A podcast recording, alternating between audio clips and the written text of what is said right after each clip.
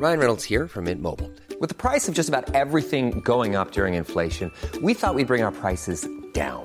So to help us, we brought in a reverse auctioneer, which is apparently a thing. Mint Mobile unlimited premium wireless. Ready to get 30, 30, bit to get 30, bit to get 20, 20, 20, bit to get 20, 20, bit to get 15, 15, 15, 15 just 15 bucks a month. So, Give it a try at mintmobile.com slash switch.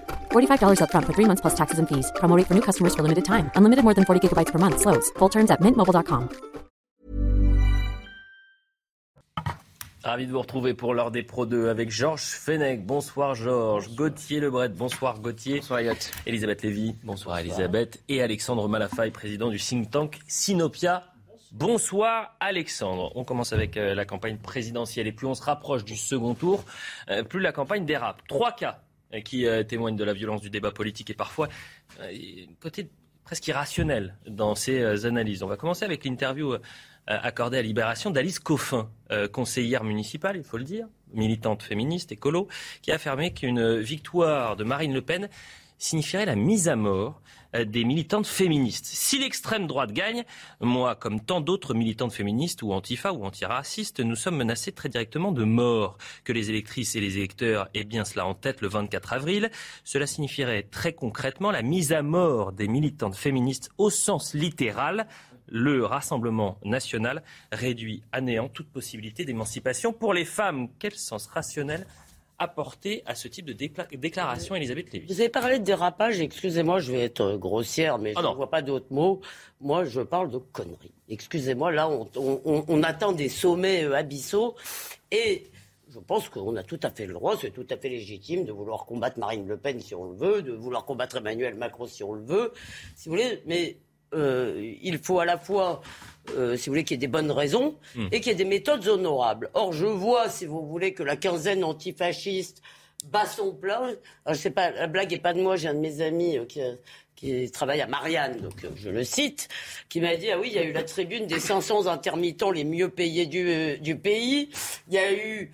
euh, comme ça, euh, le banc et l'arrière-banc euh, de ce qui compte, de ce qui est raisonnable, de ce qui est bel et bon, qui a dispensé au bon peuple, si vous voulez, ces leçons. Et moi, je dis que c'est un très mauvais. euh, D'abord, je pensais, une fois de plus, je me suis planté parce que j'avais dit l'antifascisme, ça ne marchera plus. L'antifascisme ne passera plus. Eh bien, c'est reparti. Si vous voulez, avec alors là, ça devient de plus en plus stupide. C'était déjà euh, un peu compliqué avec Jean-Marie Le Pen, mais il donnait des, des cordes pour se faire pendre, si je puis dire.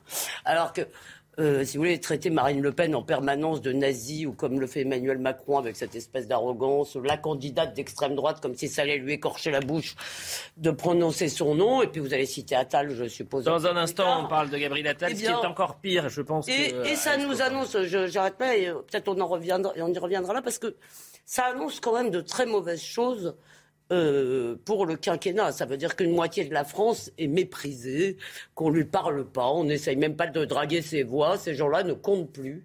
Et ça, c'est quand même très inquiétant. Georges Fenech, Oui. que répondre à Alice Coffin Qui n'est pas n'importe qui. On reprend une formule historique. euh, Tout ce qui est excessif est insignifiant. je veux dire.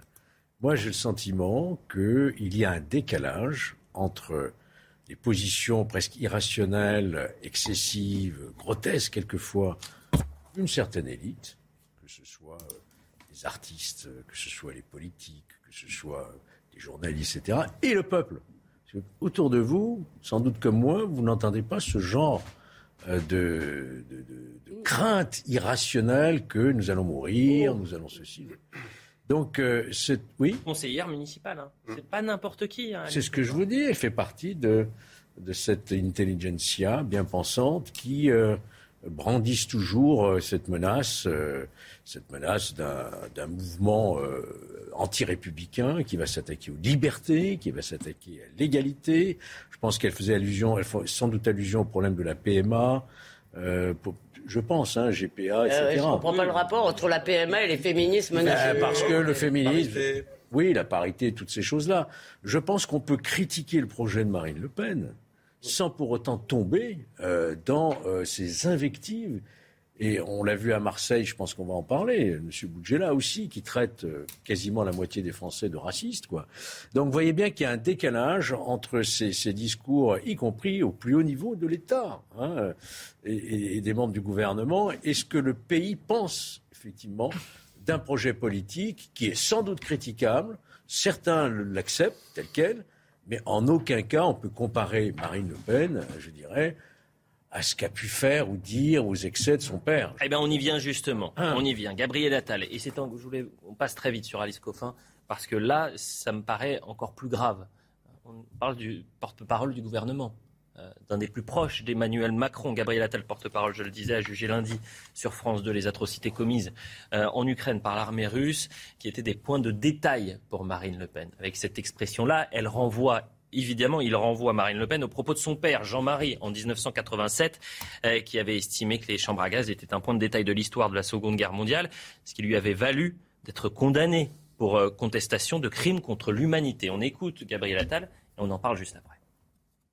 On voit bien ce que serait la France si Marine Le Pen était élue. On serait les alliés de la Russie et au lieu de fournir des armes, de l'aide humanitaire à l'Ukraine pour tenir face à la Russie, on fournirait des armes à la Russie pour attaquer l'Ukraine. C'est ça une alliance militaire. Donc il faut évidemment que les Français en soient conscients. Et moi, ce que je constate, c'est que le, le, le parti de Marine Le Pen, ses élus, refusent de soutenir, de voter les sanctions contre la Russie qui refusent de condamner ce qui se passe. Les, atrocités que l'on constate en Ukraine sont un point de détail de l'histoire pour Marine Le Pen, pour reprendre, pour reprendre euh, une formule de son parti. Alexandre Malafaille, on en est arrivé là, à ce point-là, de détestation, de, de haine c'est ça qui est assez terrible, c'est qu'on pouvait espérer quand même que la, la période de débat de l'entre-deux tours serait d'un meilleur niveau. Il n'y a pas eu de débat jusque, jusque-là, pour toutes les raisons qu'on nous a servi, y compris le fait que la guerre en Ukraine imposait euh, et la crise sanitaire imposait globalement euh, mobiliser le, président de la République H24. Euh, Très bien, euh, à mon avis c'était un peu artificiel et un peu calculé. Mais au-delà de ça, c'est terrible de voir que cette période qui est si essentielle pour notre pays ne permet pas d'opposer les idées, mais on est toujours dans l'outrance, toujours dans la volonté de faire un front républicain de plus en plus fort. Est-ce que ces gens qui nous gouvernent ne, se réalisent pas, ce dont ils ne se rendent pas compte, c'est que ce front républicain, en fait, il fracture de plus en plus le pays. Et, je crois que c'est ça le vrai danger qui, nous menace, qui va nous menacer dès le lendemain de la présidentielle. Et je voudrais juste le rappeler un point qui n'est pas un point de détail pour le coup, euh, c'est que en 2002, Jean-Marie Le Pen a fait 18% au deuxième tour de la présidentielle. En 2017, Marine Le Pen a fait 34%. Là, on se dirige vers un 44, 45, 46, 47, peut-être 50, peut-être 51, qui sait. Je veux dire, il y a quand même presque une majorité de Français, en tout cas presque la moitié de la population française aujourd'hui, qui se sent concernés euh, par toutes ces agressions, toute cette brutalité, et qui se radicalisent d'une certaine façon. Et je ne comprends pas comment, dans la tête de ces dirigeants politiques, que ce soit Mme Coffin ou que ce soit euh, les membres du gouvernement actuel, euh, comment ils puissent se, lancer dans cette espèce de course à la surenchère, à la division. Parce qu'ils s'en foutent de cette France. Oui, mais on est d'accord, ils s'en foutent. Mais je veux dire, c'est quand même, il faut juste dire que c'est d'une irresponsabilité extraordinaire et qu'ils paieront tous un jour, je pense, je le dis depuis des années, très cher, le fait que le système finira par s'effondrer parce que on, s'arc-boute à le maintenir coûte que coûte. Et cette façon de gouverner, cette brutalité, cette division permanente des Français, mm. ça ne marche pas. On ne divise, on ne bâtit pas une nation en divisant son peuple. La réaction tout ça, au nom de la bienveillance et du respect, bien sûr. La, réaction de Jordan Bardella sur Twitter quand il nous insulte, c'est vous qu'ils attaquent. Ne vous laissez pas faire. Dimanche, votez. Gauthier, vous vouliez réagir oui, moi j'ai suivi la campagne d'Éric Zemmour et devant euh, la presse lors d'un petit déjeuner, il disait le soir du premier tour, Marine Le Pen redeviendra la fille du diable. On voit que c'est la stratégie que essaye de mettre en place Gabriel Attal en leur renvoyant euh, vis-à-vis euh, de son père. Et elle n'a plus son paratonnerre Eric Zemmour. Hein. C'est vrai qu'il prenait la foudre. C'est lui qui était la cible des happenings, des manifestations. Et on a vu la semaine dernière euh, Marine Le Pen, des polémiques qui feuilletonnent. Elle a vraiment repris tous les codes qui touchaient Eric Zemmour pendant sa campagne présidentielle. Elle a perdu son paratonnerre, son bouclier. Et du coup, c'est elle qui est la cible de la foudre. J'ajoute que la façon dont les institutions européennes si vous voulez, je veux bien, peut-être Marine Le Pen a détourné de l'argent. Ce rapport qui sort opportunément, tel un article du Canard enchaîné sur François Fillon à dix jours de l'élection, si vous voulez, on a quand même le sentiment qu'en plus, et, ça c'est de l'ingérence, je suis navré, c'est une élection française, je me fous éperdument de savoir ce qu'en pensent ces gens du Parlement européen ou de la Commission européenne. C'est pas leur élection, et en plus, si vous voulez, il, il cristallise cette opposition. Mais vous savez, Christophe Guilluy, dans un de ses livres, un des derniers, je ne sais plus lequel d'ailleurs, euh, disait, donc il parlait de la France périphérique en disant en gros, alors lui il pensait que c'était une majorité, c'est peut-être pas tout à fait une majorité, surtout si on ajoute le vote de la peur euh, qui finit par marcher un peu. Et il disait en fait, le projet si vous voulez, euh, d'une partie de l'élite, c'est de gouverner sans eux, c'est-à-dire de faire abstraction d'eux. On veut bien les subventionner, là, tous ces ploucs là, qui roulent au diesel et fument des clopes, mais on s'en fout. Et la façon dont Emmanuel Macron fait des clins d'œil et des mamours à la fois aux islamo-gauchistes, aux écolos, aux mélanchonistes, il n'a pas essayé à aucun moment, moi je suis frappé par ça, il aurait pu aussi essayer de parler à cette France-là, qui a plus hmm. de problèmes identitaires, qui a Il n'y a pas un mot. Tout ça a disparu. Ah pardon, c'est... Allez-y, allez-y. Euh, c'est la minute info, mais terminez votre phrase. Ben voilà, je, veux dire, allez, à peu près... Je, suis frappé qu'il n'ait pas parlé à cette France-là à aucun moment. Et c'est ça qui m'inquiète beaucoup pour la suite, parce qu'effectivement... On pense qu'il y a de fortes probabilités pour qu'il soit élu. Euh, je veux dire, si on en croit les sondages. Ah, on va parler du débat quel, euh, Est-ce que ça peut être un tournant dans la campagne? Sur, l'Ukraine, juste pour Juste un instant, il y a la Minute Info, cher Alexandre euh, Malafay. C'est euh, ce point information tous les quarts d'heure. Et c'est avec Jeanne Cancard. Bonsoir Jeanne. Bonsoir Elliot et à la une euh, de l'actualité ce soir, ces nouvelles frappes meurtrières en Ukraine. Ce matin, à Lviv, au moins sept personnes ont été tuées, dont un enfant. Jusqu'ici, Lviv, grande ville de l'ouest ukrainien, convertie en refuge pour les réfugiés, était globalement épargnée par les bombardements. Les dernières frappes sur la ville remontaient au 26 mars dernier. Toujours en Ukraine, Kharkiv a de nouveau été bombardée. Au moins trois personnes sont mortes aujourd'hui sous les frappes russes. Selon le parquet général, un obus est notamment tombé sur un terrain de jeu pour enfants dans une zone résidentielle au lendemain de bombardements qui ont déjà fait au moins six morts hier. De son côté, Vladimir Poutine honore une brigade accusée par l'Ukraine de massacre à Boutcha. Le président russe a décerné aujourd'hui un titre d'héroïsme à ses soldats, responsables selon Kiev de la mort de centaines de civils dans cette ville du nord-ouest de la capitale. Les accusations toujours démenties par la Russie pour qui ce massacre a été mis en scène par les autorités ukrainiennes et les médias occidentaux. Voilà pour la minute euh, info. On avance. Troisième dérapage et c'était ce week-end. Mourad Boudjelal, ancien propriétaire du Racing Club de Toulon. C'est proche du président de la République. Il était à, Marseille. Euh, je rappelle qu'Emmanuel Macron a tenu un, meeting à Marseille euh, samedi et il a pris la parole avant donc l'entrée du, président candidat. Il s'est attaqué aux, électeurs du Rassemblement national. On va l'entendre dans son intégralité dans un instant, mais avant cela, il a traité une partie des électeurs du RN de racistes. La réaction de Marine Le Pen, découvrez là, au meeting de Marseille, Emmanuel Macron a donné la parole à Mourad Boudjelal qui a insulté des millions de Français. Je demande solennellement à Emmanuel Macron de condamner ses propos intolérables et de cesser sa campagne de mensonges envers l'opposition. Il y a le tweet et puis elle sort la séquence, sauf qu'elle sort 9 secondes de cette séquence. On regarde. Et qui vote Front National? Je leur dis en face, regardez-vous, vous êtes raciste. Regardez-vous, vous êtes raciste. Que le vouliez ou non, vous êtes raciste. Mourad euh, Boudjelal lui a répondu également sur euh, Twitter en mettant l'intégralité. On écoute.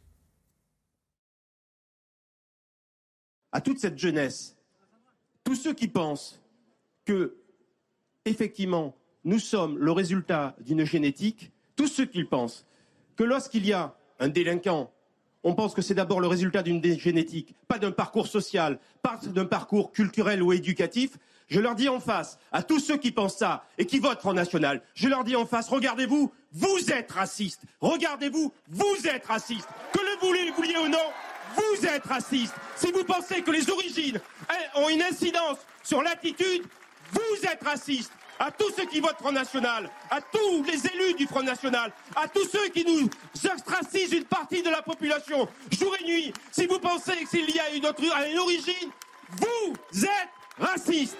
Et il s'est expliqué aujourd'hui euh, chez euh, nos confrères des grandes gueules. Euh, il était interrogé. Voilà ce qu'il a dit. J'ai pris soin d'avoir quelqu'un qui filme avec moi. Comme je connaissais un peu leur méthode, j'ai voulu les faire tomber dans, leur, dans le piège. Je savais, mais pas à ce point, qu'ils allaient faire un montage. Ce n'est pas de l'information, c'est de la propagande. Il se trouve que le parti où les origines ont, ont pris une place plus importante, plus qu'importante, c'est le RN. C'est dans ce parti qu'on parle essentiellement de ça. Si vous enlevez le mot musulman chez Zemmour, il fait zéro. Et si vous enlevez islamiste et ces éléments du RN, je ne suis pas sûr que ça fasse 23% au premier tour. C'est quand même leur fonds de commerce. Vous ne pouvez pas le nier. Qu'en Mais pardon, pensez-vous? pardon, juste un mot, mais excusez-moi, il y a un parti où les origines ont une sacrée importance ces derniers temps, c'est LFI. Donc euh, là, je trouve ça quand même assez drôle parce que effectivement, beaucoup de gens qui votent RN pensent qu'il y a un problème avec l'islam, avec l'islam radical, avec certaines expressions euh, de l'islam, mais je n'ai jamais entendu qui que ce soit faire référence à la biologie ou aux origines. Je voudrais préciser euh, à l'attention de M. Boudjelal qu'il fait totalement erreur. On croyait, c'était au XIXe siècle, je me souviens de la théorie du criminel né, d'un certain Lombroso qui a inventé la criminologie, on pensait qu'effectivement, la criminalité était inscrite dans son patrimoine génétique. Mais on le sait depuis, que ça ne correspond à aucune réalité scientifique. Je voudrais répondre à M. Boudjelal pour lui dire... euh, Il envisage des suites judiciaires. hein, pour, lui, pour dire que jamais personne ne peut dire ou prétendre, je n'ai jamais entendu, qu'il y ait une population en particulier, de par son, origine ethnique, qui soit euh, plus propice à commettre, plus disposée à commettre des délits. Ça n'est pas vrai. C'est vrai que la- l'insécurité telle que nous la vivons tous les jours, et Dieu sait si on en parle sur ces plateaux, elle est le résultat d'un certain nombre de facteurs, le laxisme de la justice, le trafic de stupéfiants, le problème de la- l'éducation, etc. Mais une fois qu'on a dit ça, si on veut être un peu objectif et regarder la réalité en face, et que vous regardez la population pénale qui sont dans les prisons, vous trouvez qui? Indépendamment d'environ à peu près 20% d'étrangers, proprement dit, ce sont des étrangers qui ne sont pas français. Et le reste, vous avez, alors ça, ce sont des, euh, des statistiques qu'on n'a pas le droit de donner, mais il y a quand même eu des études sociologiques qui ont été faites, une forte proportion quand même de jeunes délinquants français d'origine étrangère. Pourquoi? Parce que c'est l'échec de notre intégration, c'est l'échec de notre système d'assimilation qui fait qu'il y a des jeunes qui se sentent en dehors de- de- d'une certaine culture, d'un certain respect des, lo- des Et lois et de la République. et Quand vous dites ça- si vous êtes raciste en disant ça, Mais c'est pour alors ça que c'est intéressant, ces trois dérapages. Vous Ouais. avez Hmm. une militante et élue euh, de la Enfin, elle a nation. dit beaucoup. Elle a Vous dit avez un porte-parole. Oui, non, mais c'est pas, c'est pas Vous n'importe accordez peut-être un peu trop d'importance aux, aux âneries d'Alice Et le porte-parole du gouvernement? Non, ça, vous avez- et, et Mourad Boudjelal, qui est un entrepreneur, qui euh, a un, un poids important auprès des Enfin, un jeunes, meeting d'Emmanuel Macron. qui c'est était ça au meeting, Ah. qui était au meeting d'Emmanuel Macron. Bah, Non, mais c'était- si vous voulez, c'est- cachons le- pardon. C'est un climat, en fait. Excusez-moi, C'est un climat autour de cette campagne qui est particulièrement inquiétant. Écoutez, c'est pas une bonne façon de poser la question, de poser le problème. On ne peut pas nier euh, la réalité. Il y a un certain nombre de Si, on situations. peut, la preuve, c'est que plein de gens le font. Non, mais, je veux dire, mais- mais là encore, ça revient à repousser la poussière sous le tapis. Cette façon de faire, elle est détestable. Moi, j'aimerais qu'un M. Boudjelal, qui a fait des choses extraordinaires dans sa vie et qui a justement bâti, construit, organisé par le sport et le reste, a fait des choses qui sont remarquables, voilà, qu'il aille au bout de cette logique-là. Il faut essayer de comprendre, il faut essayer de se comprendre. Ça sert à quoi de se dresser une fois de plus? Là encore, ce genre de propos, à part servir peut-être effectivement un fonds de commerce électoral à court terme, ça ne règle absolument rien. Et je trouve qu'effectivement, la manière dont il essaie de retomber sur ses pieds en expliquant qu'il l'a dit mais il l'a pas dit, alors certes ça a été remonté derrière, enfin c'est assez grotesque. Et malgré tout quand même, ce qu'il met en avant, et Georges a eu très bien de raison Ouais, de ouais. le dire, ce qu'il met en avant comme argument pour essayer une fois de plus de diaboliser et de jeter l'anathème sur Marine Le Pen, sur le Front National, sur tous ceux qui ne pensent pas comme lui, c'est assez détestable. Mais rappelez-moi, excusez-moi, j'ai un doute en fait. Est-ce que c'est pas euh, ce même Emmanuel Macron qui a voté une loi contre le séparatisme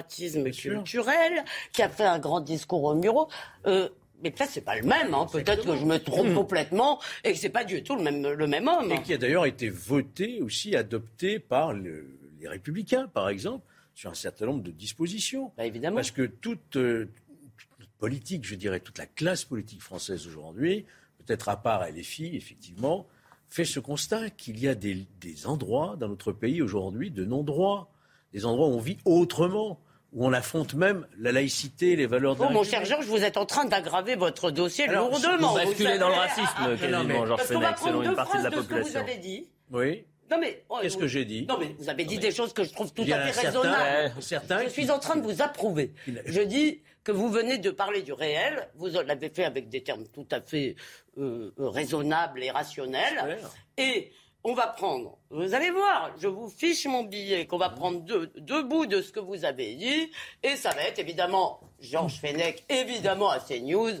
C'est que des méchants. C'est que des ceci, cela. Et c'est la candidate d'extrême droite. Mais on est chez les cinglés. hein. Non, La publicité. La publicité, on revient dans un instant. On va parler du débat d'entre-deux tours. Ce débat tant attendu, puisqu'il n'y en a pas eu. C'est la première fois, quand même, en cinq ans, que Emmanuel Macron va être confronté à un responsable politique et puis qu'on va pouvoir parler de son bilan. Aucun, Il n'y a pas jamais eu de face à face entre euh, Emmanuel Macron et un, de ses, un responsable politique. À... Pas depuis la campagne présidentielle. Pas depuis 2017. Le rematch. Et la deuxième fois qu'il y a un- la même affiche pour un débat de second tour. Il y a eu euh, Mitterrand, ça, la comme ça, ouais. Mitterrand, Mitterrand Giscard et Le Pen, euh, Macron. Hein La pub, ça marche Comment vous faites la pub? Très bien la, pub. gestuelle. La publicité, on revient dans un instant. La Minute Info avec Jeanne Cancard.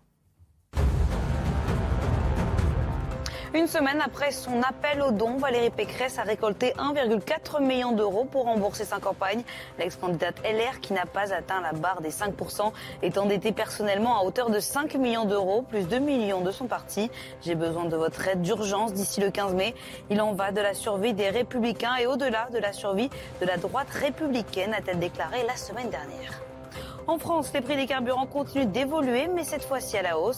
Le litre de gasoil coûte en moyenne 1,85€ le litre, soit une, au- une augmentation de 2,6% en une semaine. 1,80€ pour le samplon 95 et 1,85€ pour le samplon 98. Au premier tour de la présidentielle, plus de 200 000 électeurs ont été radiés des listes par erreur. C'est après être passés dans l'isoloir au moment du contrôle d'identité que les votants s'en sont aperçus.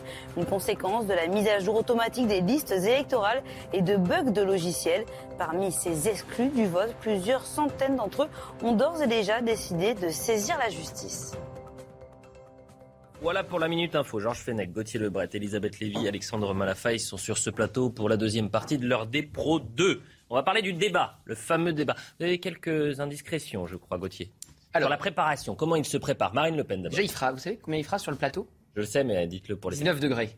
19 degrés. Même la température est négociée entre les équipes d'Emmanuel Macron et les équipes de Marine Le Pen. Alors Marine Le Pen, elle est partie se mettre au vert 48 heures après son euh, déplacement de ce matin à Caen. D'ailleurs, la maison où elle est euh, se situerait euh, en Normandie avec ses plus proches conseillers. Et elle va s'entraîner pendant 48 heures à ce débat avec un sparring partner. Alors qu'est-ce que c'est un sparring partner? Eh bien, c'est quelqu'un qui va jouer Emmanuel Macron pour l'entraîner à ce débat, pour tenter des punchlines, des répliques. Et euh, ce sparring partner, eh bien, il a fait l'ENA, nous dit euh, l'entourage de Marine Le Pen, et il ressemblerait même physiquement à Emmanuel Macron. Est-ce qu'on a essayé de trouver justement Mais qui est ce film, sosie alors, Qui est La ce Normandie sosie doit être remplie de paparazzi pour essayer de trouver la ce maison. sosie De trouver le, de trouver le sosie Ça, de Macron. Ça, c'est pour euh, Marine Le Pen. Et pour, pour Emmanuel Macron. Alors Emmanuel Macron, lui, il va pas arrêter les déplacements, il va pas arrêter les médias. Il fait plein de médias en ce moment. Il en fera à nouveau euh, demain. Il fera un déplacement aussi euh, euh, demain. Et euh, il n'a pas euh, la même stratégie que Marine Le Pen. On sent que Marine Le Pen, elle, elle a envie de- d'un débat serein, calme, où chacun peut euh, dérouler. Avec un exemple en tête, le débat Jospin-Chirac, qui était un débat très courtois, mais très ennuyeux pour les téléspectateurs. Et on sent qu'Emmanuel Macron, lui, il est plutôt du côté de l'estocade, euh, de l'attaque. D'ailleurs, on, le sent dans les actualités euh, qu'on a passées euh, à l'instant avec euh, notamment euh, Gabriel Attal. Et alors, ce qu'on dit dans son entourage, parce que j'ai quelques petites euh, phrases rapportées, ils veulent la faire décapsuler très vite. Terme employé par un proche d'Emmanuel Macron, décapsuler très vite.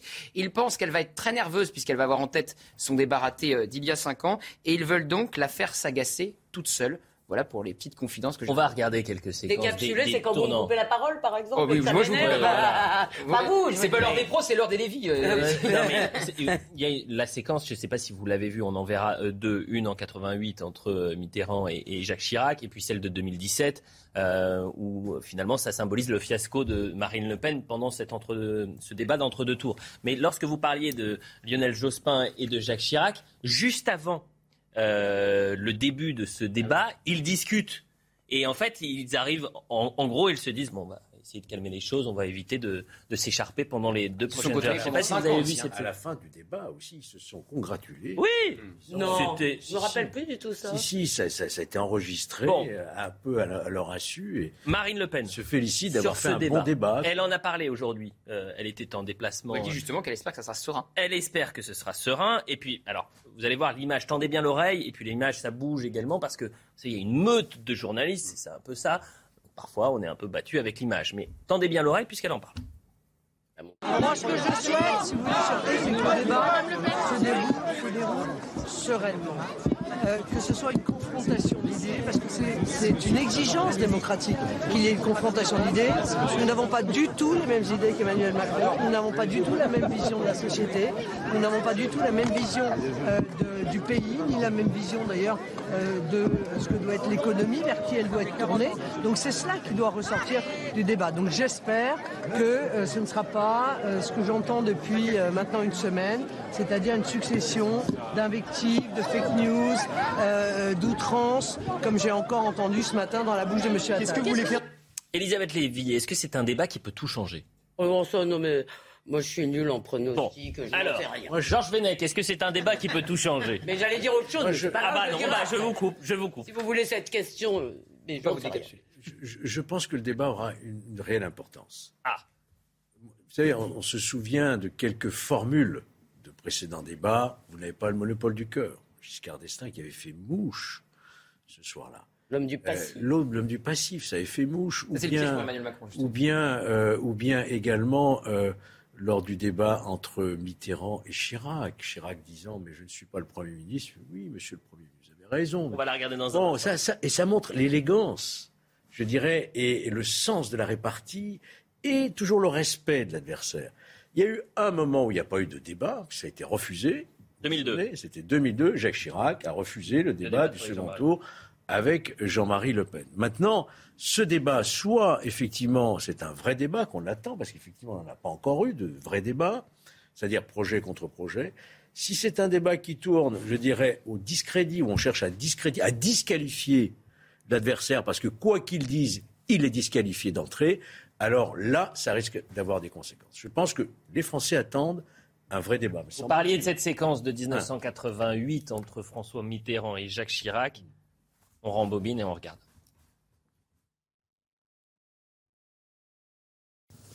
Permettez-moi juste de vous dire que ce soir, je ne suis pas le Premier ministre et vous n'êtes pas le Président de la République. Nous sommes deux candidats à égalité et qui se soumettent au jugement des Français, seul qui compte. Vous me permettrez donc de vous appeler Monsieur Mitterrand. Mais vous avez tout à fait raison, monsieur le Premier ministre. Alexandre Malafaille. Et voilà. Ça peut changer la donne sur. Euh, On pourrait l'espérer. En fait, on pourrait vraiment espérer qu'il y ait un vrai débat, projet contre projet. D'ailleurs, on, on pense que, moi, je pense qu'il ne faudrait pas qu'il y ait un seul débat. Je pense qu'un seul débat, deux heures, en tout et pour tout, sur euh, cinq années de vie politique française, c'est beaucoup trop court. On avait d'ailleurs fait en 2017 avec Sinopia et Jackie Isabello, on avait lancé un appel pour dire trois débats, sinon rien. à l'américaine. Exactement. Mais oui, pour qu'on puisse aller vraiment sujet par sujet, qu'on ait Vous le avez temps. été entendu à Sinopia. bah oui, on a été entendu, mais comme toujours, on est toujours entendu. Mais c'est compliqué parce qu'évidemment, pour l'instant, c'est à la main des candidats. Mm. Donc on voit bien que là, pour le coup, la tactique d'Emmanuel Macron, et il a raison de le faire, c'est sans doute d'essayer de non pas tuer le débat, mais de faire qu'il y ait plutôt un affrontement, quelque chose qui soit assez stérile sur le fond, parce qu'au bout du compte, ça renverra chacun dos à dos et il gardera son avance. S'il était vraiment mis en accusation sur son bilan, si on était capable, par exemple, de lui parler de ces dernières décisions, ce qui vient de tomber, par exemple, la suppression du corps des préfets, du corps des ambassadeurs, bon, ça y est, c'est passé entériné depuis deux jours. C'est quand même très, très regrettable. C'est des mesures qui sont extrêmement lourdes en termes de conséquences. Sur des questions comme ça, on pourrait emmener le candidat un peu plus loin euh, que, que- que ce qu'on va avoir ce soir-là. Donc moi, je pense que oui, il faut changer le format et ne pas laisser ces dispositions entre les mains des candidats. Attendez, précision, pardon, Oui. parce que ça a été entériné comme mesure prise par ce gouvernement maintenant ou comme mesure du, Non, du- euh, la- du la- programme d'Emmanuel Dans, Macron dans le cadre de la, de la, de la, de la fin. Ça a de- été pris. Oui, oui. C'est-à-dire qu'en fait, ça fait partie. C'est-à-dire que là, C'est rentré en application. trois jours avant Bon, la c'est- présidentielle, on le supprime le, dé- corps protectorat. Le décret d'application est, est rentré en vigueur le 17 avril. Là, en fait, ça fait suite à la fin de. On s'écarte un peu, hein, Non, mais- donc allons juste pour dire voilà. Excusez-moi, s'écarte un peu, mais personne ne le sait. On tue le corps des préfets. Alors, si Jean-Luc Mélenchon a fait un tweet absolument incendiaire sur le sujet, il y a les hommes politiques et les, hommes- les femmes politiques disent que c'est pas bien, mais pour l'instant, tout ça, ça passe. On avance, s'il vous plaît. On- Qu'attendez-vous d'Emmanuel Macron pendant cette, euh, ce débat d'entre-deux tours? On a posé la question aux Français. On les écoute. Alors Emmanuel Macron, il va tout simplement, euh, il va tout simplement contrer, euh, comme il sait très bien le faire, euh, intelligemment euh, les idées de Marine Le Pen. Moi, je pense qu'il va être très offensif. Il va être très offensif parce que ça a marché il y a, il y a 5 ans. Euh, malgré le fait qu'elle soit peut-être mieux préparée. J'attends à ce euh, réussissent à, à convaincre bah, tous les abstentionnistes, tous euh, les mélanchonistes, les insoumis, et convaincre le maximum de personnes pour faire barrage, bien qu'ils disent qu'il n'y a plus de barrage et qu'il n'y a plus de front républicain derrière lui. On a vu cette séquence se tournant en 1988. Là, on re- rembobine cinq ans auparavant, 2017. puis ce moment particulièrement gênant pour euh, Marine Le Pen face à Emmanuel Macron. On regarde. Ils sont là, ils sont dans les campagnes, dans les villes. Je parlais de ils votre sont parti. sur les réseaux sociaux.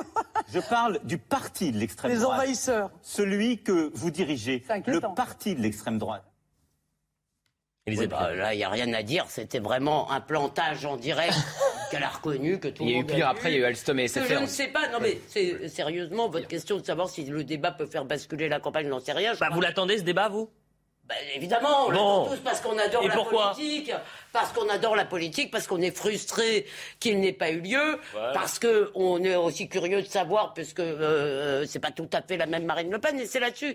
Je voulais réagir par rapport à cette idée de la faire décapsuler. Je savais pas que cette expression existait, mais finalement, elle me déplaît pas. Je la trouve assez, assez drôle, elle est pas insultante, c'est pas, c'est assez imagé, disons. Et euh, je pense justement, moi, ce que j'ai constaté dans cette campagne, très souvent, quand j'ai vu Marine Le Pen face à des journalistes qui lui coupaient la parole, qui lui disaient des trucs complètement débiles, euh, franchement, euh, sur le thème anti-nazi, euh, antifasciste, je me demandais, je me disais, mais elle garde un calme, c'est incroyable. C'est son, là, c'est volé, elle a un côté comme ça maintenant. Elle reste très souriante, euh, elle reste. Alors On va le voir dans un instant, débat. Non mais ça, ça m'intéresse de savoir. C'est pas à Marine, à, Ouais. à Emmanuel Macron, elle va garder. Voilà. Bah, c'est tout son objectif, là, c'est le sa débat- stratégie, c'est clair. Le débat de 2022 ne peut pas être un remake du débat de Voilà. 2017. En Pourquoi? D'abord parce qu'elle va tirer les conséquences, évidemment, de son échec total du premier débat. Mais en plus, elle a eu cinq ans avec euh, quand même neuf députés, je crois, hein, euh, du Front National, alors qu'avant, il n'y en avait que deux. On se souvient que et Marion Maréchal à l'époque. Que au premier tour, elle est arrivée en tête dans 22 000 communes. Donc, vous ne pouvez pas traiter un adversaire comme vous l'avez traité en 2017. Et en plus, il y a aussi le bilan Macron, cette fois-ci, qu'elle peut effectivement. Pour moi, c'est ça euh, voilà, c'est c'est ça. Donc, on, on va avoir un vrai On a débat. tous euh, hâte, en quelque sorte, qu'on soit euh, pour, contre l'un ou l'autre, on, ça, on s'en fiche. Mais ce qui est intéressant, c'est que la pro- Ouais, c'est la première fois qu'on va parler, euh, qu'on va avoir proposition Pour contre Emmanuel proposition et un bilan sur ces cinq années. Oui. Moi, ce que je veux dire, c'est que pour Emmanuel Macron, c'est que c'est vraiment déterminant ce débat. Parce que s'il n'arrive pas à s'expliquer véritablement et à défendre son bilan, ce qu'il va essayer de faire, en tout cas pour esquiver le problème en essayant de faire décapsuler Marine Le Pen, euh, la question pour lui derrière, c'est quel est le score qu'il aura? Et c'est vrai qu'un Emmanuel Macron qui gagne cette présidentielle avec un 52, un 53, un 54% Hmm. cinq ans plus tard, c'est presque une défaite. Qu'attendent les Français de Marine Le Pen Surtout qu'il On avait les dit- écoute. Surtout qu'il avait dit au début de son quinquennat qu'un des critères du jugement de son quinquennat serait ai-je fait baisser l'extrême droite? Oui. Je veux dire, il est Mais assez peu probable que de ce point de vue-là, il va y arriver. Mais vous, vous avez tous l'air d'attendre que le bilan. Moi, je suis désolé, il y a quand même des ombres. Euh, euh, Son projet. Parce bah, moi, je suis, par exemple, sur les questions euh, justement de séparatisme. On a vu Emmanuel Macron euh, expliquant que c'était merveilleux d'être féministe et voilé, euh, etc. Moi, Vous me faites la transition. même- Ah, tiens, le voile. J'aimerais bien Allez, on quand va. même qu'ils prennent des engagements clairs. Bah, attendez, c'est pas très clair du côté de Marine Le Pen. Lors d'une interview à. Jean-Jacques Bourdin et Louis Plenel. euh, Non mais pardonnez-moi. quoi qu'ils disent, de toute façon, il peut dire le contraire. Elisabeth, pardonnez-moi, mais c'est plus très clair chez Oui, Marine parce que Le Le Pen, Pen. elle dit aussi le contraire. donc. Ah bah Oui, oui, écoutez, bien sur sûr, le, port du voile. On y vient, tiens, l'interdiction du voile. Pense que c'est une erreur d'interdire le voile dans la rue, par Ah bon, on, euh, laissez, laissez entendre. On va écouter Marine Le Pen sur le voile. C'était aujourd'hui. Euh, je- ce qui est intéressant, c'est que cette question du port du voile, elle est, elle est entrée dans, dans cette campagne d'entre-deux tours. Euh, je, re- je refais un peu l'histoire, mais mardi une première dernier. réflexion de Marine Le. Pen ce week-end elle a dit qu'elle n'était pas obtue. Oui, mais mardi dernier, c'est Emmanuel Macron qui échange avec une femme voilée qui dit je suis voilée et féministe et lui s'est dit lui répond c'est beau d'être et féministe et voilée. Marine Le Pen donc euh, pour elle c'est vendredi c'était la priorité euh, de ou en tout cas essentiel d'interdire le voile dans l'espace public. Écoutez-la aujourd'hui. Moi, je suis euh, contre le port du voile. Euh, mais je vous ai dit la dernière fois, c'était pas plus tard qu'avant-hier, je crois, euh, que de toute façon, c'est l'Assemblée nationale qui aura lieu d'en débattre. Pourquoi? Mais parce que je ne suis pas insensible, moi, au discours de cette vieille dame dont le fils s'est battu pour la France et qui me dit, mais moi, je le porte parce que je suis une personne âgée et que ça n'a pas la même signification pour moi que les jeunes femmes qui sont obligées de le mettre sous la pression sociale d'un courant islamiste. Nous allons encore une fois réfléchir aux meilleurs moyens euh, de euh, euh, contraindre les islamistes à laisser les femmes en Georges Fenech, c'est plus clair. Bah, écoutez, euh, ce débat, il a été tranché déjà. Il a été tranché en 2003. Ah mais c'est pas la même période. Non, mais on a interdit la 2003, burqa. c'est pas 2022. On a... on a interdit la burqa. Et 2010. Pas d'ailleurs sur un motif religieux, sur un motif d'ordre public, parce qu'on ne peut pas être sur l'espace public en se dissimulant le visage. Ça, ça a été tranché. On a aussi interdit le voile à l'école, ça a été tranché. Aujourd'hui, mais quel est ce débat? Vous voulez interdire dans l'espace public une femme de porter un voile, un homme de porter une kippa ou un chrétien d'avoir une croix? Euh, Ça n'existe nulle part dans aucune démocratie. D'abord, ce serait totalement inapplicable et ce serait contraire à la liberté, tout simplement. Donc je pense que là, on a un faux débat et qu'il y a des priorités bien plus urgentes dans ce pays, notamment le pouvoir d'achat, euh, la question de la sécurité, la question de l'identité même, mais pas cette histoire Alors, du voile. Excusez-moi, d'abord, je crois que le voile fait partie de la question de l'identité. Et Non. je pense que la. Pardon, je vais finir. Non. Pas pour vous, mais pour moi, Ne oui. décapsulez pas, s'il Et- vous plaît, Elisabeth. Et je crois, euh, si vous voulez, que l'argument de dire euh, euh, c'est euh, contraire à l'égalité des sexes, qui est tout à fait vrai, à mon avis, c'est pas le bon. Il est contraire, au, pour moi, le voile. Et non seulement un drapeau des frères musulmans, excusez-moi, il faut reprendre l'histoire du voile, mais il est aussi, euh, il est une affirmation euh, identitaire. C'est en quelque sorte le séparatisme soft, c'est-à-dire, elle le porte librement pour beaucoup, pour la plupart même en réalité. On voulait si interdire elle- le voile alors? non, laissez-moi juste aller au bout du raisonnement. Elle le porte librement. Ce que je veux dire, c'est que s'il me déplaît, c'est pas parce que ça leur fait du mal à elle, c'est parce que c'est contraire aux mœurs françaises. Maintenant, moi, je suis totalement contre son interdiction dans l'espace public parce que je veux vivre dans une société libérale. Mais l'argument de dire ça n'existe nulle part ailleurs, excusez-moi, je m'en fous. La laïcité française n'existe nulle part ailleurs. C'est pas un bon argument non plus. Cela dit, je suis sur la conclusion si on veut pas en faire le nouveau t-shirt Che Guevara, comme me l'a dit, je crois, Eugénie Bastier, je crois que c'est elle, je suis pas sûre, euh, ce que je trouvais assez juste, si on veut pas en faire le nouvel étendard euh, d'une rébellion, moi je crois qu'il faut surtout l'interdire dans les administrations plus fermement. En tout cas, elle a reculé. Manifestement, Marine Le Pen recule sur ce sujet. La Minute Info avec Jeanne Cancard et on continue d'en parler. En Suède, 40 personnes ont été blessées ces derniers jours lors de manifestations. Il s'agit de 26 policiers et 14 civils qui se sont affrontés. Les manifestants protestent actuellement contre les rassemblements d'un groupuscule d'extrême droite qui se targue de brûler le Coran. Un tir de roquette a été lancé ce soir depuis la bande de Gaza vers Israël. Un tir qui a été intercepté par le système de défense antimissile. Il s'agit de la première roquette envoyée de la bande de Gaza vers le territoire israélien depuis le début de l'année.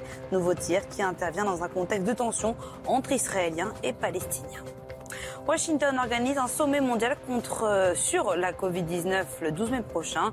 L'objectif annoncé par la Maison-Blanche, mettre un terme à la crise sanitaire et se préparer aux menaces futures liées à la santé. Cette rencontre, qui aura lieu à distance, sera co-présidée par les États-Unis et l'Allemagne, actuellement à la tête du G7. Il s'agit du deuxième sommet mondial consacré à la Covid depuis le début de la pandémie, qui a tué plus de 6 millions de personnes dans le monde. Alexandre Malafaille, vous vouliez réagir sur cette question du, du port du voile. Qu'est-ce qu'on fait aujourd'hui? Bah, Le problème, c'est que la proposition de Marine Le Pen est inapplicable. Et l'autre problème, c'est que tous les autres, ceux qui disent qu'on ne peut pas l'appliquer, que c'est une mesure liberticide, que c'est une mesure euh, discriminatoire, etc., ne proposent rien. Et on a quand même un problème. Ça fait longtemps qu'on a un problème qui est, qui est, un- qui est posé très clairement. C'est que d'un côté, vous avez encore des femmes, malheureusement, dans ce pays, et qui sont peut-être pas en nombre si faible que ça, qui le portent par soumission. Et deuxièmement, vous avez également ce militantisme politique qui est une réalité. Et contre ça, pour l'instant, personne, personne ne fait rien. Et je pense que la problématique, elle est, elle est là. Et que tant qu'on aura cette absence de réaction sérieuse pour essayer de, de faire changer les choses, non pas pour aller vers l'interdiction, eh bien, vous aurez effectivement, vous aurez un vide qui va favoriser euh, voilà, le combat des uns contre les autres. Et je le redis à chaque fois, on continue à se diviser. Et la mesure de Marine Le Pen, en effet, elle est, pas totalement une loi qui va Non. régler le problème. C'est un non. problème Non, culturel. mais justement, c'est Si ça. c'est un ça, problème c'est culturel, c'est encore Non, c'est un le inquiétant. c'est pas difficile à régler. C'est plus inquiétant. si vous voulez, que Marine Le Pen n'est pas euh, convaincante non plus là-dessus, parce qu'on se dit, dans le fond, comment on est tous face à ce problème, on le regarde, si vous voulez, un peu impuissant, on le voit s'aggraver de mois en mois, de semaine en semaine, on voit les territoires s'islamiser, la pression si vous voulez, euh, sociale sur les musulmans en France euh, ou en tous les cas sur une partie de ceux qui vivent dans les territoires perdus, s'aggrave et on ne sait pas quoi faire en vrai. C'est pas en fermant trois mosquées. Hmm. Une information qui vient de tomber. qui. Je vous donne juste une information qui vient de tomber. Une interview de euh, Édouard Philippe, l'ancien Premier ministre de Emmanuel Macron, euh, accordée au Figaro. Voilà ce qu'il dit. C'est plutôt intéressant. Renvoyer dos à dos Marine Le Pen et Emmanuel Macron, c'est irresponsable.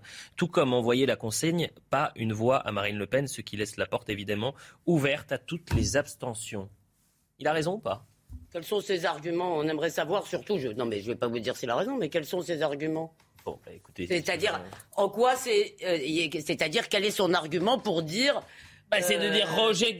Plus on alimente le rejet contre rejet, plus on, on- on va alimenter l'abstention. C'est ça l'idée. Non, ce Et qu'il veut dire, l'abstention c'est qu'il faut voter Emmanuel Macron, Voilà. Si j'ai bien compris. L'abstention n'est pas bonne pour Emmanuel Macron. Alors qu'il y a de la friture sur la ligne entre Emmanuel Macron et Édouard Philippe en ce moment. Puisque, Ah bon? oui, Emmanuel Macron a annoncé vouloir créer un, un grand parti qui rassemblerait euh, potentiellement La République En Marche et Horizon d'Édouard Philippe, qui serait donc dilué dans un plus gros euh, parti. Ce Philippe ne veut pas. euh, Ah bah oui, non, c'est ce qui se dit en, en coulisses très clairement, oui. Ce grand parti ne. Ce sera Emmanuel Macron. Allez, on avance un tout petit peu. Emmanuel Macron qui a attaqué euh, ce matin Marine Le Pen. En tous les cas, il a dit Marine Le Pen, elle se planque. Qui? Moi, je vais à portée de baffe. Emmanuel Macron. Vous savez Il a qui commencé il y a une semaine, il est. Ah bah il est amusant. attendez. Non mais il y va. Euh, Ah, il y va complètement, vous avez mais ça fait une semaine qu'il est en campagne. Bah, une semaine euh, assez euh, musclée pour euh, le président candidat. À portée de baffe, on a vu ses Il y a eu un début de stratégie euh, étrange de Marine Le Pen, puisque elle avait fait un déplacement en réponse à Emmanuel Macron. Elle ne devait pas se déplacer le lundi de la semaine dernière. Elle a vu qu'Emmanuel Macron était partout sur les chaînes info. Ils ont organisé en urgence un déplacement. Et c'est vrai qu'elle a fait deux conférences de presse la semaine dernière, dont une sur l'Ukraine. Et on se posait des questions sur sa stratégie. Faire des conférences de presse dans les beaux arrondissements de Paris plutôt que d'aller sur le terrain. C'est vrai que c'était Emmanuel Macron sur Marine Le Pen, qui se planque. J'ai j'ai eu des phrases très maladroites où j'ai et, des phrases très souvent décontextualisées. Euh, parce que vous savez, moi j'ai une caractéristique, on le voit dans cette campagne où la candidate d'extrême droite se planque du peuple. Et beaucoup d'ailleurs de gens, je le dis, hein, qui, prétendent défendre le peuple ne vont jamais à sa rencontre. Et d'ailleurs, faites bien l'examen, ils les galvanisent ou galvanisent leurs euh, électeurs et leurs supporters, mais on les voit rarement discuter avec des gens qui ne pensent pas comme eux. Et d'ailleurs, ce serait intéressant de voir comment ils réagissent quand ils sont avec des gens qui ne sont pas comme eux. Ils ont une violence verbale, parfois physique, qui surprendrait. Moi, j'ai toujours été au contact comme candidat et comme président. Pendant cinq ans, j'ai toujours été au contact. Et je vais, c'est vrai, au contact des gens qui ne pensent pas comme moi pour comprendre, pour me frotter. Et parfois, comme dans une discussion comme ça, à portée de, euh, de citoyenne à citoyen, euh, on peut avoir des, des moments, quand on les décontextualise, qui semblent terribles, mais je récuse complètement les procès qui ont été faits parce que le vrai mépris, c'est de se protéger du peuple, c'est de ne jamais y aller. Ce qui, est l'inverse de ce que j'ai fait pendant cinq ans et de ce que je fais pendant cet entre-deux tours. Emmanuel Macron ce matin, la réponse cet après-midi, euh, sur le terrain, Marine Le Pen, face à un militant euh, pro-président candidat. On regarde. Il a sauvé l'économie. du, du commerce Et il a extérieur. sauvé l'économie française pendant la crise sanitaire, Mme Le Pen. D'accord. Non, vous êtes d'accord. Vous êtes d'accord, c'est déjà ça. C'est un tiers de Et la vous n'auriez pas sauvé l'économie française Vous n'auriez pas sauvé nos agriculteurs, nos PME, nos TPE pendant la crise sanitaire, Mme Le Pen Moi, j'aimerais juste poser une question. Comment vous financez vos réformes sociales Comment vous vous avez financez creusé la dette parce que vous avez fait des cadeaux à ceux qui sont les plus riches et vous avez écrasé ceux qui Madame, étaient les plus Madame pauvres. Le Pen, vous savez très bien qu'on a augmenté le minimum vieillesse, l'allocation adulte handicapé. Madame Le Pen.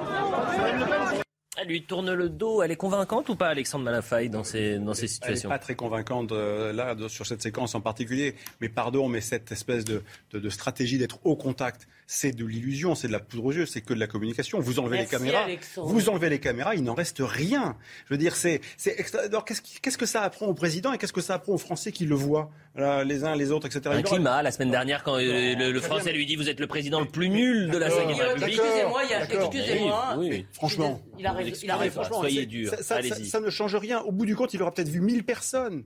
Dire, on parle de 67 millions de Français. Je veux dire, c'est pour ça que cette manière de faire campagne, de faire des débats ou des grands débats, voilà, c'est du show. Voilà, vous enlevez les caméras, il ne se Vous en vouliez trois. Oui, mais justement, Non, je mais crois alors, qu'on euh, a Mais beaucoup non, plus non, besoin d'aller sur le fond que sur, que sur Ah, cette, séquence. Alexandre a parfaitement raison, parce qu'il y a une espèce de coquetterie d'Emmanuel Macron qu'on fait savoir, il y a les éléments de langage, je suis à portée de baffe, si vous voulez, et fait aller au contact du peuple déjà. Donc ça veut dire, il faut qu'il aille voir. Je veux dire, c'est vraiment l'ethnologue qui va voir les tribus, euh, les peuplades oubliées. Non, mais là, vous avez tort. Non, mais- Elisabeth, c'est devenu un, un Elisabeth, incontournable en vous- campagne. Non, Elisabeth, là, là, les vous- candidats sont obligés de faire Vous ça. avez tort, à mon avis, je vous le dis gentiment, de caricaturer. Je le dis aussi à Alexandre. Moi, je crois que rien ne vaut l'immersion dans le peuple. C'est-à-dire, quand vous allez au contact. de cette façon. J'en ai fait, façon. et tous les députés ont fait des campagnes. Quand Voilà. vous allez au contact. Les marchés, c'est un Sur incontournable les en marchés, campagne. vous prenez le pouls du pays quand même. Enfin, vous croyez vraiment qu'Emmanuel Macron, il prend le pouls Mais du bien pays sûr, fait ça? mais bien sûr qu'il le prend le Eh ben, pouls. et donc, si- s'il a besoin de ça pour prendre le pouls du pays, au Alors, bout de je vais vous dire, Elisabeth, il y a un. euh, non, C'est le attendez. peuple qui vote, il faut aller. Là, pour le coup, je vais rejoindre Georges Fenech. Vendredi dernier, euh, le matin, Marine Le Pen dit le port du voile, euh, l'interdiction, c'était un élément essentiel de mon projet.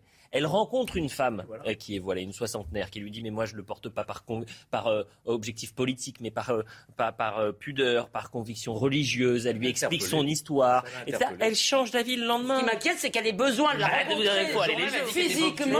Oui. Ce qui m'inquiète, c'est qu'elle ait besoin de la rencontrer physiquement pour savoir qu'il y a des femmes qui portent le voile par pure piété. Vous mais que ça- Mais c'est pas dans le palais que vous allez les voilà, rencontrer. quand ils le font pas, on Vous voulez faire comment les campagnes que Vous voulez faire les campagnes sans, aller voir le, le Alexandre, pays Je crois qu'Alexandre a mis le doigt sur un truc, en particulier chez Emmanuel Macron. C'est un élément de son personnage. Il y a une espèce de coquetterie. Le coup du grand débat, si vous voulez, excusez-moi, c'est pas sommaire. C'est fini, c'est fini.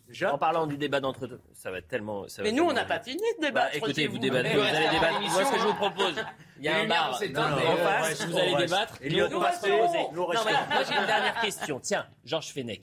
Vous êtes demain le, euh, le coach d'Emmanuel Macron pour le débat d'entre deux tours. Oui. C'est quoi son objectif? Qu'est-ce qu'il doit faire? Surtout ne pas disqualifier son adversaire parce que derrière, il y a un peu moins de la moitié des Français quand même. Ne pas faire le prof. Donc, Alexandre Malafaille, Voilà. sur Marine Voilà. Le Pen. Vous êtes son coach à Marine Le Pen. Vous lui dites quoi pour mercredi soir? A de tout faire pour garder son calme et sa sérénité jusqu'au bout et d'être euh, autant qu'elle le peut sur le fond. Elisabeth Lévy, coach d'Emmanuel Macron. Vous lui dites quoi? Ah, je suis embêté parce que je suis assez d'accord avec ce que vient de dire Georges. Le- Bon, vous êtes dans la L'écueil même pour équipe, Emmanuel Macron, c'est vraiment d'avoir l'air de mépriser la moitié de la France. Voilà. Gauthier Lebret, vous êtes mon coach pour 2027. Vous me dites quoi? Je, plaisante. je plaisante. Merci à tous les quatre. Scoop, je La fais un suite- tweet, la- la scoop, suite- Elliot Deval la- annonce sa candidature. J'allais j'allais dire une méchanceté, mais je me suis auto-censuré. Eh ben, auto-censurez-vous si vous Ah bah, vous êtes super comme Allez, c'est terminé. On Vous dépasse. êtes belle, Dans un instant, c'est l'heure des livres avec euh, Anne Fulda. Je vais vous donner euh, Anne Fulda qui reçoit Laetitia Strauch-Bonnard pour son livre De la France. Bon Je remercie à la vision Ludovic Liébar, à la réalisation Arno- Arnold Cara, au son Philippe et Bastien, Benjamin No, Robin Pietre, Justin Cerquera et Corentin Brio. Merci. Et puis demain, vous retrouvez l'ami Pascal Pro. Here's a cool fact a crocodile can't stick out its tongue.